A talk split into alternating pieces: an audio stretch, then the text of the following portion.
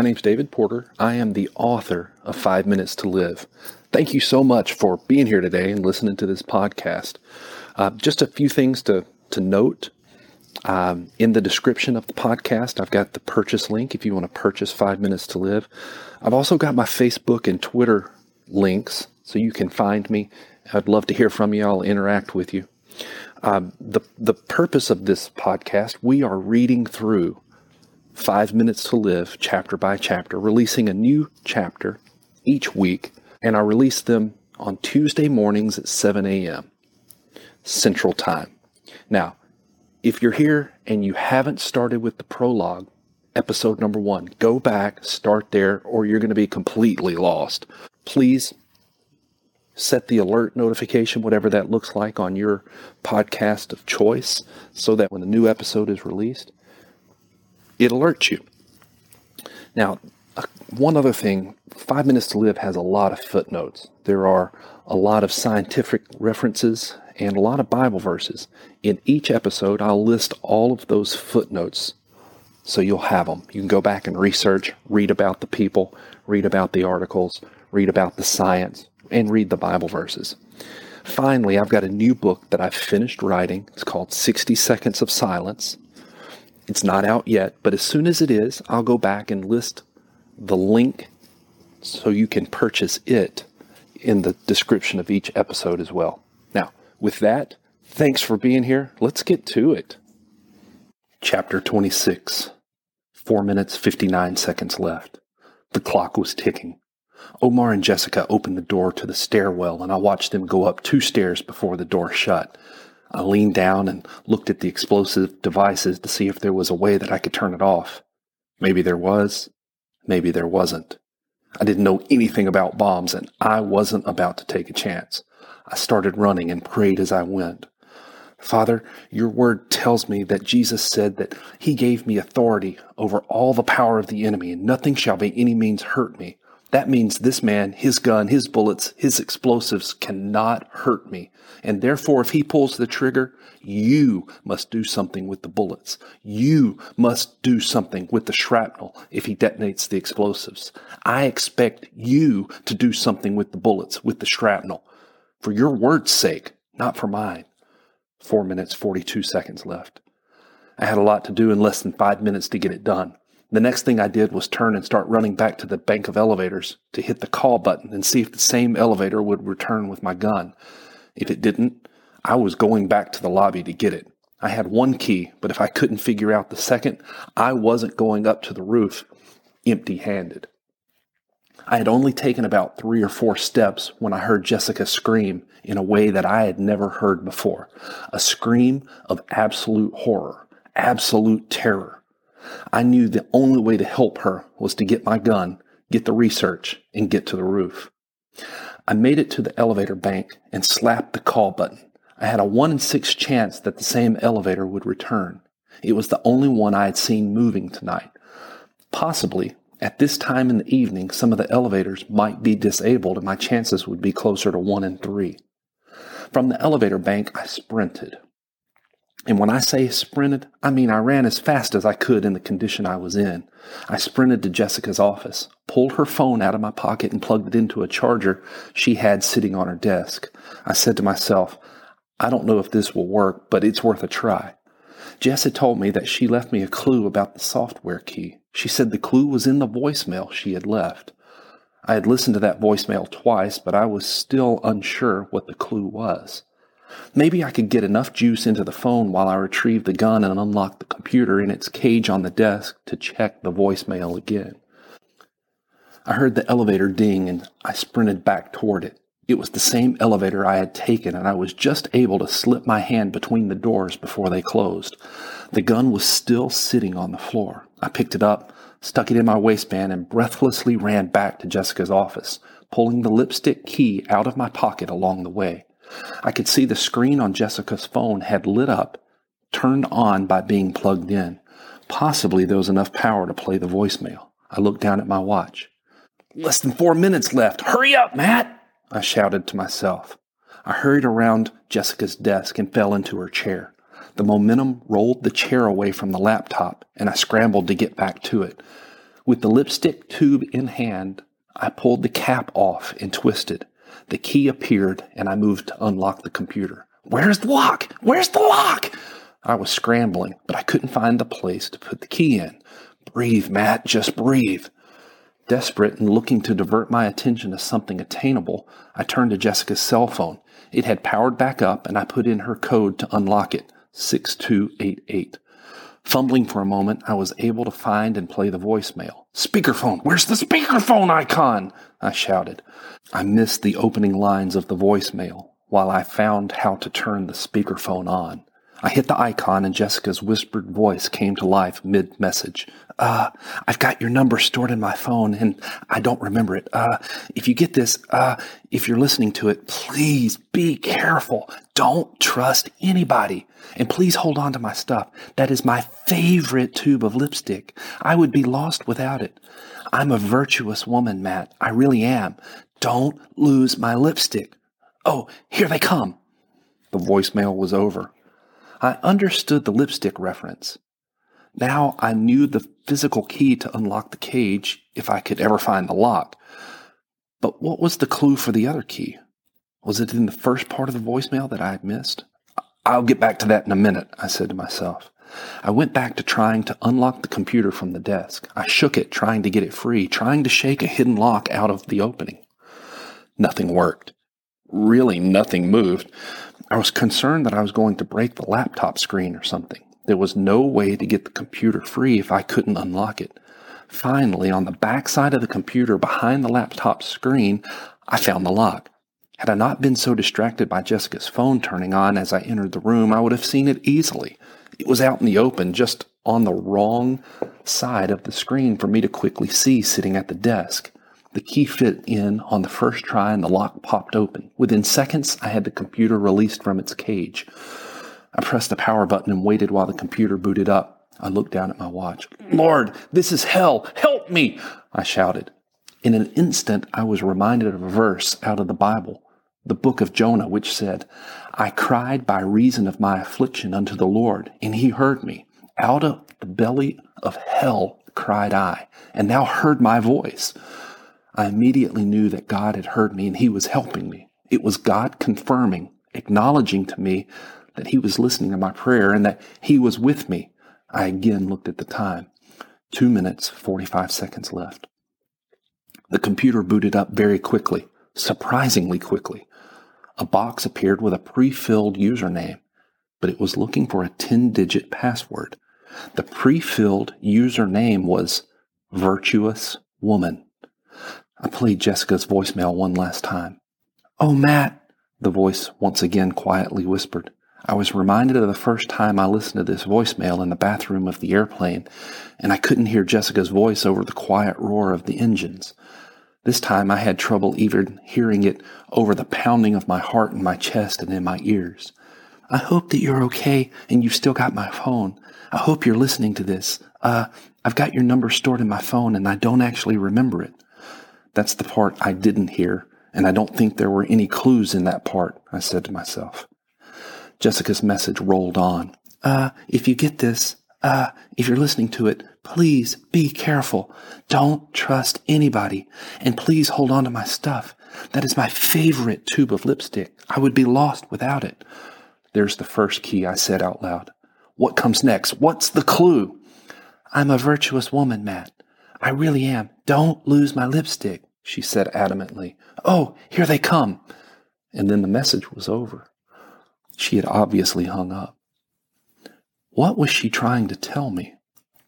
She referenced her lipstick a couple of times, but right in the middle between the two lipstick references, she said she was a virtuous woman. That, that's the clue! I should have spotted it sooner, recognizing that was the clue. The pre filled username to unlock the computer was Virtuous Woman, and she had said, I'm a virtuous woman in her voicemail. I should have connected the dots, but at that second, everything clicked. I knew what the clue was, what all the clues had been. I opened the sliding panel on Jessica's desk, the one where her handwritten letter had been taped. Again, I saw the virtuous woman scriptures. Nuria had been surprised when she saw me snapping a picture of the letter when I was here earlier. She said, You found it. Then later, she told me that I had now had the keys. That now part had been confusing to me. At the moment, things were making sense. I had snapped a picture of the letter when I was here yesterday, and when I looked at that picture on the phone later, I noticed some of the letters looked darker. I didn't have time to think too much about it because the phone had died, but now I knew those letters were the clues. A good woman is hard to find and worth far more than diamonds. Her husband trusts her without reserve and never has reason to regret it. Never spiteful, she treats him generously all her life long. She shops around for the best yarns and cottons and enjoys knitting and sewing. She's like a trading ship that sails to faraway places and brings back exotic surprises. She's up before dawn, preparing breakfast for her family and organizing her day. She looks over a field and buys it. Then, with the money she's put aside, plants a garden. First thing in the morning, she dresses for work, rolls up her sleeves, eager to get started. She senses the worth of her work, is in no hurry to call it quits for the day. She's skilled in the crafts of home and hearth, diligent in homemaking.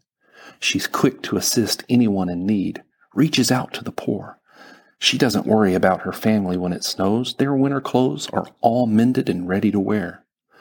She makes her own clothing and dresses in colorful linens and silks. Her husband is greatly respected when he deliberates with the city fathers. She designs gowns and sells them, brings the sweaters she knits to dress shops. Her clothes are well made and elegant, and she always faces tomorrow with a smile. When she speaks, she has something worthwhile to say, and she always says it kindly. She keeps an eye on everyone in her household and keeps them all busy and productive. Her children respect and bless her. Her husband joins in with words of praise. Many women have done wonderful things, but you've outclassed them all. Charm can mislead and beauty soon fades. The woman to be admired and praised is the woman who lives in the fear of God. Give her everything she deserves. I grabbed a pen from Jessica's desk and scribbled the darker letters on my hand. The first letter was an S from the word diamonds. The second letter was an E from the word her. The third letter was an E from the word reason. And then K from the word knitting.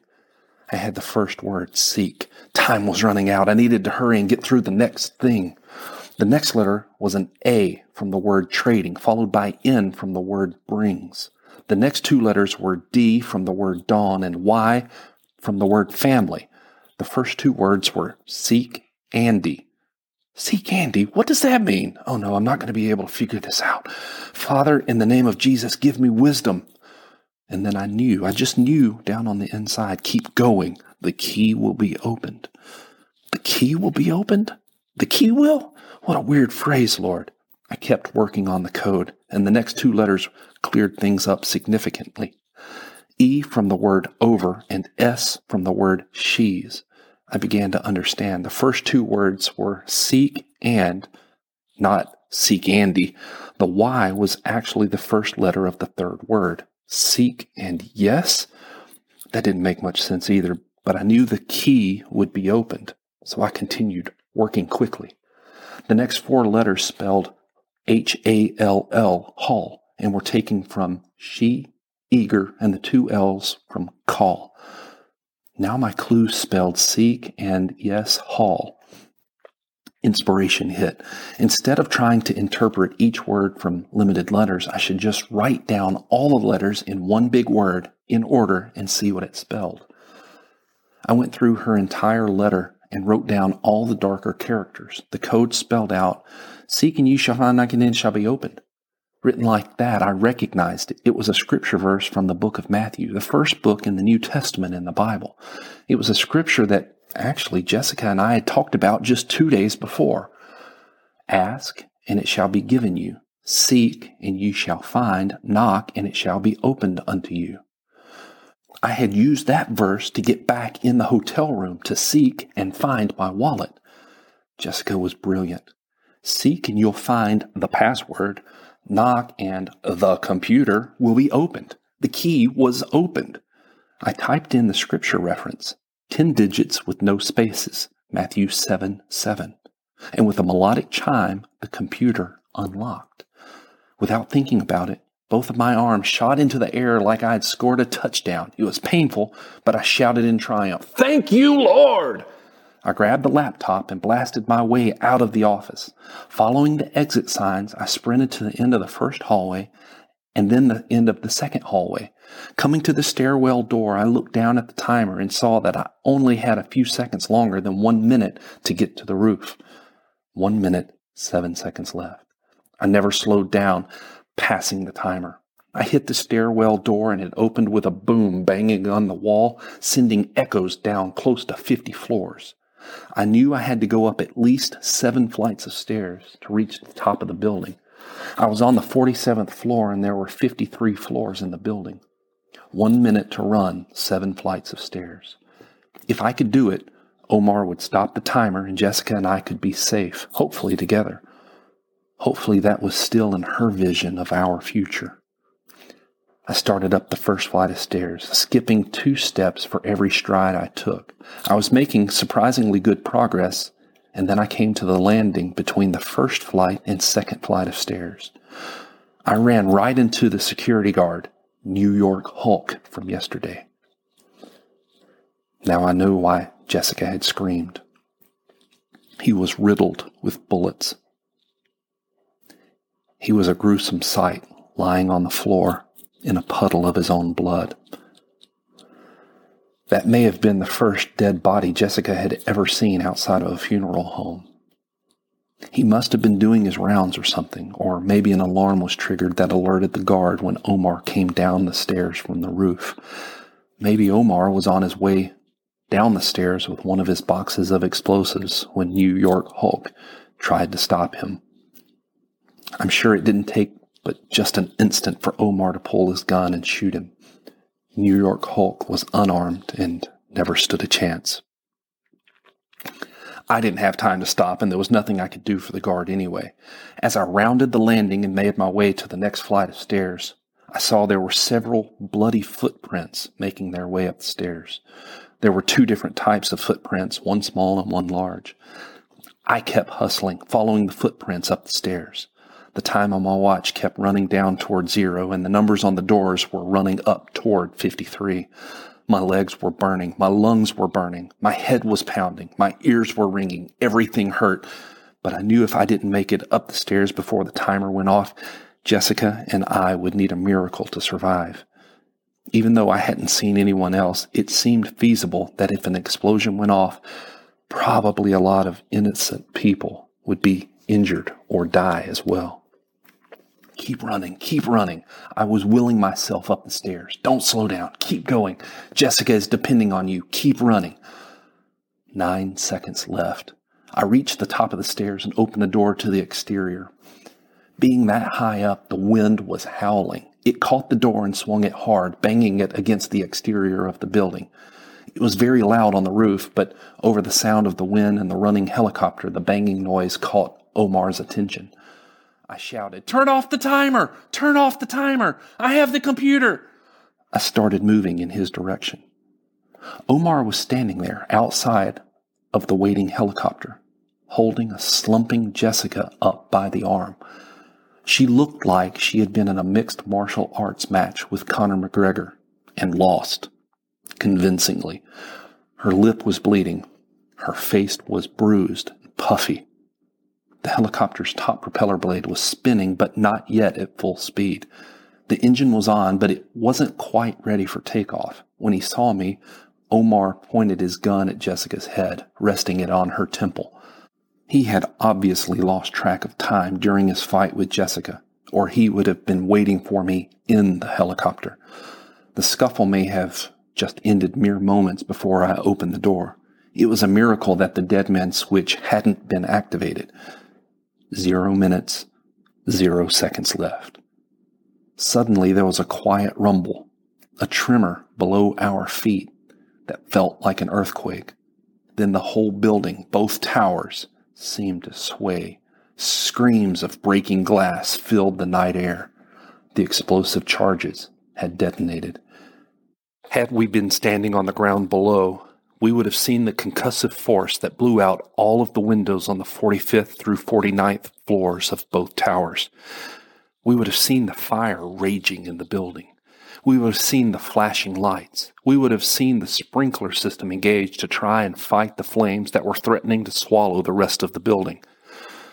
We were on the roof, and the only thing we knew was that we were in trouble. An alarm began blaring, a deafening sound, even on the noisy roof. I looked at Omar and saw panic in his eyes. In that instant, using the explosive detonation as a distraction, Jessica swiveled and leaned forward, bringing her right fist down, hard, into Omar's groin. He howled, crumpling toward the ground, and fired the gun. The shot went over Jessica's head. She gave him a hard right cross, sending his face violently toward the right, and took off at a sprint toward the edge of the building. I had been running toward Omar when Jessica hammered his groin. Instead of stopping when Jessica punched him, I continued to run toward them to help Jessica get away from Omar. She broke free, but my momentum brought me directly to Omar's feet. I wasn't nearly fast enough to help Jessica or to get to Omar in time to effectively use her distraction, and I found myself standing face to face with Omar and his loaded gun. I still had the research computer in my hand. It was unlocked for him. The tower was rocking relentlessly. I had stopped running no more than three feet from where Omar stood. We were eyeball to eyeball, close enough to have a conversation like two friends would in a coffee shop. When I realized my mistake, I started to back away. Omar shouted, Give me the computer or I'll kill you. I shouted back at him, There's no weapon that's formed against me that can prosper. I took another step away from him, and Omar pulled the trigger. Point blank range. I heard the shots I heard each one ring out a deafening blast. I saw five mini explosions mere feet from me. I watched five empty shell casings ejected from the gun. It wasn't in the realm of possibility that he could miss. But at that moment, we weren't in the natural realm the supernatural realm imposed its will. Five bullets stopped in midair and dropped to the ground at my feet. I knew the Lord had saved me, sent an angel to deflect those bullets. I wasn't going to give Omar time to reload, so I began running away from the helicopter and toward the edge of the building. Jessica altered her angle, and we ran toward an impossible apex at the edge of the world. Still running, I looked over at Omar. He was standing with his eyes wide open. He was confused, scared, and obviously torn. He wanted the research, but he realized he needed to get off of that building and his time was short. He started to chase me, but after only a few steps, gave up and jumped in the helicopter. The propeller blades sped up and turned quicker and quicker. It genuinely felt like we were in an earthquake the world's worst, most violent earthquake ever. The building was swaying and it was incredibly hard to run. Jessica fell and got back to her feet. I fell and struggled to get up. Something was tearing at my leg. Get up! You have to keep running! Finally, Jessica and I came together in one final embrace. I said, Do you trust me? Yes, she shouted. But before she had even said it, I was already diving off the building, clutching her and her laptop in my arms. We were alone in the world. Pull the cord on my chest! I screamed. My hands are full and I can't get to the cord! I felt Jessica struggling to get her arm free into my chest. A moment later, there was a gentle tug as the parachute opened, and we began our glide toward the ground. I looked up at the rectangular shaped parachute and realized it must have been stolen. In the center was the logo for the United States Airborne Division, a black shield that was overlaid with the head of a bald eagle and the word airborne written across the top in capital letters. You can stop screaming now, I said, holding her in my arms. Open your eyes. We're going to make it. We're going to be fine. Look and see. Looking into her eyes, I added, softer now, Jess, look up. But they that wait upon the Lord shall renew their strength. They shall mount up with wings as eagles. They shall run and not be weary. They shall walk and not faint. The Lord has truly delivered us. We're on eagle's wings. It was just a matter of moments, a splattering of seconds, and then we were on the ground. But those few moments, with Jessica in my arms, the grace of God's deliverance in our hearts and on our lips, were the best few moments of my life to that point. We landed with a crunch, a block away from the Azrieli Sarona Tower. The crunch was a thousand glass shards, a mass of destruction beneath our feet. For the second time that night, the city was alive. Alarms blared and sirens screamed. The cavalry was on its way. Everything after that was a blur. End of chapter 26. If you're still here, thanks for sticking around. I hope you enjoyed that reading. If you want to purchase Five Minutes to Live, the link is in the description below, and you can find my Facebook and Twitter links there as well. Drop me a line. Please subscribe and hit the bell so you know when the next chapter is released. And if you're enjoying this, please share it with your friends and family. Thanks so much, and I'll see you next time.